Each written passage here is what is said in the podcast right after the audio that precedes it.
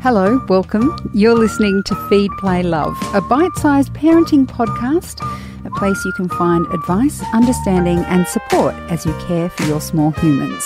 I'm Siobhan Hunt. So we've had 1 week of 2020.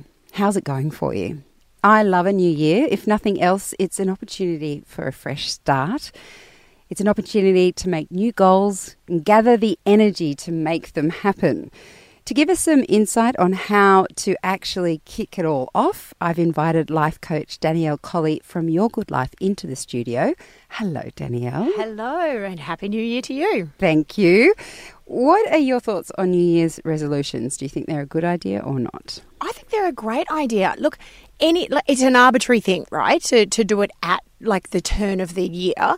But any time that you're taking time to reassess, set some goals, work out what it is that you want, where you're going, then it's always like a really good thing. I think doing it at the beginning of a new year is always a really great time to do it, as long as you're not doing it at the expense of finishing off some stuff from last year. It's like, right, clean slate, let's just forget all those projects that I started last year, let's just start again. You know, it's like closing some loops, opening some new ones, and it's a fantastic time of year to do it.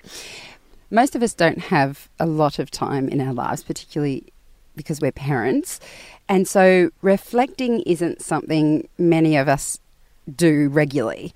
So how do you work out what your goals are if, you know, your brain is ticking over 24 hours, but all the things that are in your brain are immediately what you need to do today or next week or who's looking after the kids? Survival! Yeah, absolutely. Look, I think a really great way to do it is to give yourself a little bit of time. Sit down, work out what do you want to do this year? Where do you want to go? I think something that is really fantastic that I love to do is sitting down and doing something which is, I believe it's called like a double lens vision board, if you will, but you don't have to do a vision board. It's like a double lens kind of goal setting thing for yourself. And that's where you take the various like some segments of your life. So whether it's your health, your career, your relationships, your relationship with yourself, your spirituality, all that sort of stuff, and write down your values around that. What is important to you about your relationships? What is important to you about your health? What is important to you about your career or your family or that sort of thing? And when you assess what your values are, then you can think about, okay, so where do I need to step it up this year in order to make sure I'm really aligned with all of that stuff? So it might not be about setting these grand goals for yourself because you need all the time in the world to do it. It's about saying, okay, so my health is important to me. What's important about my health is prioritizing a little bit of self-care and stuff like that. Have I done that this year? No. Where can I improve on that this like coming year? So it's about not necessarily setting these massive goals, but just checking in with values. Am I aligned? Am I on track for the stuff that makes me feel good? I love that. But I also think, as you were saying that, my list was populating itself. I was like, okay, right. And then I'm like, oh shit, that's a lot. There's a lot of stuff there that I could would like to change, or I can see that I would come up with a lot of things I'd like to change. Do we need to prioritise? I mean, how do you not just get overwhelmed by changes that you want to make, or overexcited is probably the better word? Well, look, prioritise the stuff that is more pressing. So if you instead of doing like a massive to-do list, do a to-don't list. You know, I love that. Yeah. So I don't want to feel as stressed out all the time as I did last year. I don't want to extend my boundaries beyond where I'm comfortable this year. I don't want to, you know, so have a look at the things and set some new like boundaries for yourself within those values. So the to-do list can be really overwhelming, particularly if you're looking at everyone who's running marathons and they're climbing mountains and they're, you know, eloping or, you know, whatever. We look at these people who are doing all these things and we're like, holy crap, I'm still here in the weeds trying to survive. What does a New Year's resolution look like for me? But I think a lot of people fall also into the trap of creating these really outcome-based resolutions. And they are like, I want to lose weight, or I want to write a book, or I want to whatever. So if we change the resolutions, like change the sort of the way we look at it into an action-based resolution. So it's like, I want to exercise 3 times a week. I want to meal plan. I want to be there. Yeah, meal right? Plan. I know. Who even does that? Yeah, I know. I don't do it. I feel I should meal plan is probably what would be in my head, which is definitely not a resolution. Well, I meal plan at about 3 o'clock the afternoon of that day. It's like, oh, what have we got here? Yeah. But, you know, it's that kind of thing. So changing it from, because when we have these outcome-based resolutions, it's very easy to get disillusioned on the 15th of January. Right? Because like, right, I said I was going to do this on the 1st of January and this was my big year, this is my time to do it. And we don't see results fast enough. So whatever it is, like, it's about the long game for any goal, realistically, unless it was like, you know, I'm going to cut my hair off or cut my own fringe. It really does take like time to see any results for a lot of goals. So being able to have like these small sort of outcome-based ones that we're doing, action-based ones that we're doing on the way, have little check-ins because you're moving towards something bigger and you're giving yourself this time and space in order for it to happen. One of the things you just mentioned before was when you're prioritising your health, it might be a little bit more self-care time.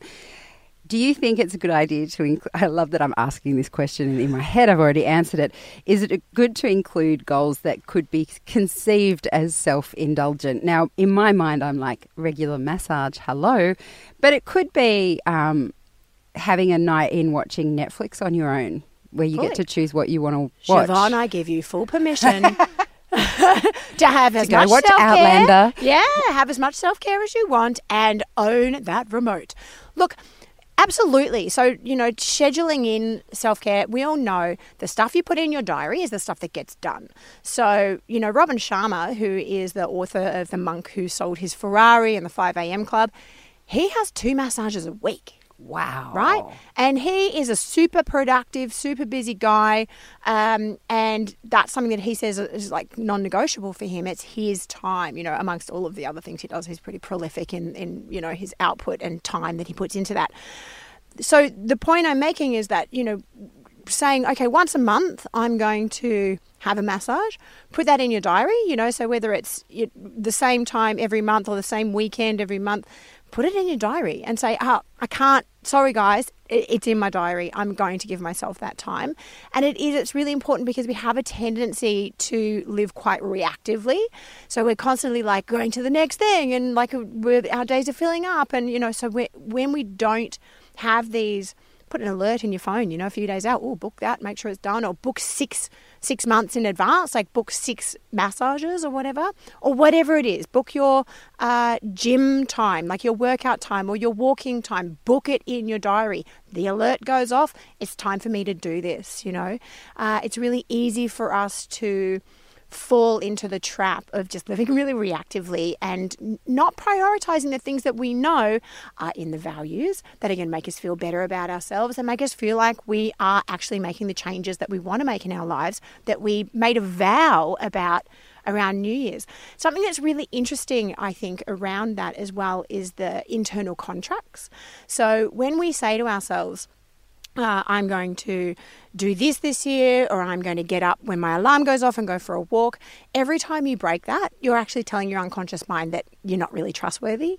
So if you do that all the time, when it comes time to doing something really big, you struggle to complete it, or you may struggle to find the energy or the motivation to do it because there's a little message in there in your unconscious mind that you don't really do what you say you're going to do because you're breaking your internal contracts. So start to be someone that you can trust. Show up for yourself. Put a little note in the diary that you're going to be doing this thing and actually do it because it makes you feel good. And probably congratulating yourself for actually doing it is important too, right? Because I think I swim every week and I don't always enjoy swimming. I love the ocean, but there are times that I'm doing the laps going, oh my God, how am I ever going to make it to 20 laps? Or this is so boring. I can't believe, you're swimming so slow. And then I stop and I'm like, you're here. Yeah. You're doing it. That is, tick for getting that far. Yeah. We don't congratulate ourselves enough for doing it in the first place, do we? Absolutely. And I think it's those days.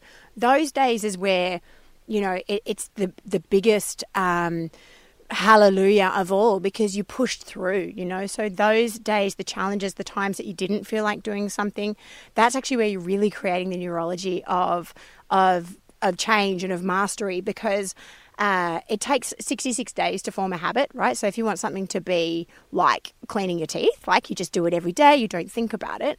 So if you sort of commit to doing whatever it is 66 days in a row or 66 weekdays and you have the weekends off, if you commit to that, then over time that neurology really gets put in there so that you do go when you don't feel like it, and you do get the rewards when you don't feel like it. You do push through, and you can congratulate yourself with a pizza or or Messina or whatever it is, you know. But you can there's nothing like that smug feeling of knowing you just completed something even though it wasn't awesome. Like the days that it's easy is easy. That's right. So yeah, I love that you do that. And I see you in winter, man. Like you are seriously impressive. Because that's the only reason why I posted on Instagram, is so that people think I'm seriously impressive. Yeah, exactly. Smug as. I have had a headache from swimming in icy cold water, but I'm going to post the shit out of that. Well, it worked. I was like, I definitely felt a little intimidated by your swimming prowess. You didn't see me in the water. Any thoughts about changing our attitude for the new year? So it could be that in 2019 we didn't feel very confident, attractive, or maybe when you have small children you can start to feel that you're being really negative because everything's so hard. Have you got any tips on changing our psychology? Yeah, absolutely. So if you think about when you're having a meal with your partner and you're maybe premenstrual or irritated or whatever, and all you can hear is them chewing, right? And the chewing is so loud and it's all pervasive, and suddenly the chewing is as loud as a jackhammer inside your head, and you're like, will you just stop chewing or stop breathing or whatever it is that they're doing, right? What you focus on is what you see. So most of the time they're chewing just perfectly normally, and your focus becomes laser-like on this thing that is giving you the irrits. So it's the same with, you know, parts of yourself that you aren't enjoying, parts of your life that you aren't enjoying. The more you focus on it, that is what you are going to see. You are going to enhance that. It's going to turn into this big, hairy, like dribbly tooth monster. So focus on what's going well. Focus on the parts of yourself that you are really enjoying. Focus on the parts of you that are strong. Focus on the things that you're doing that's working really well. Do more of that.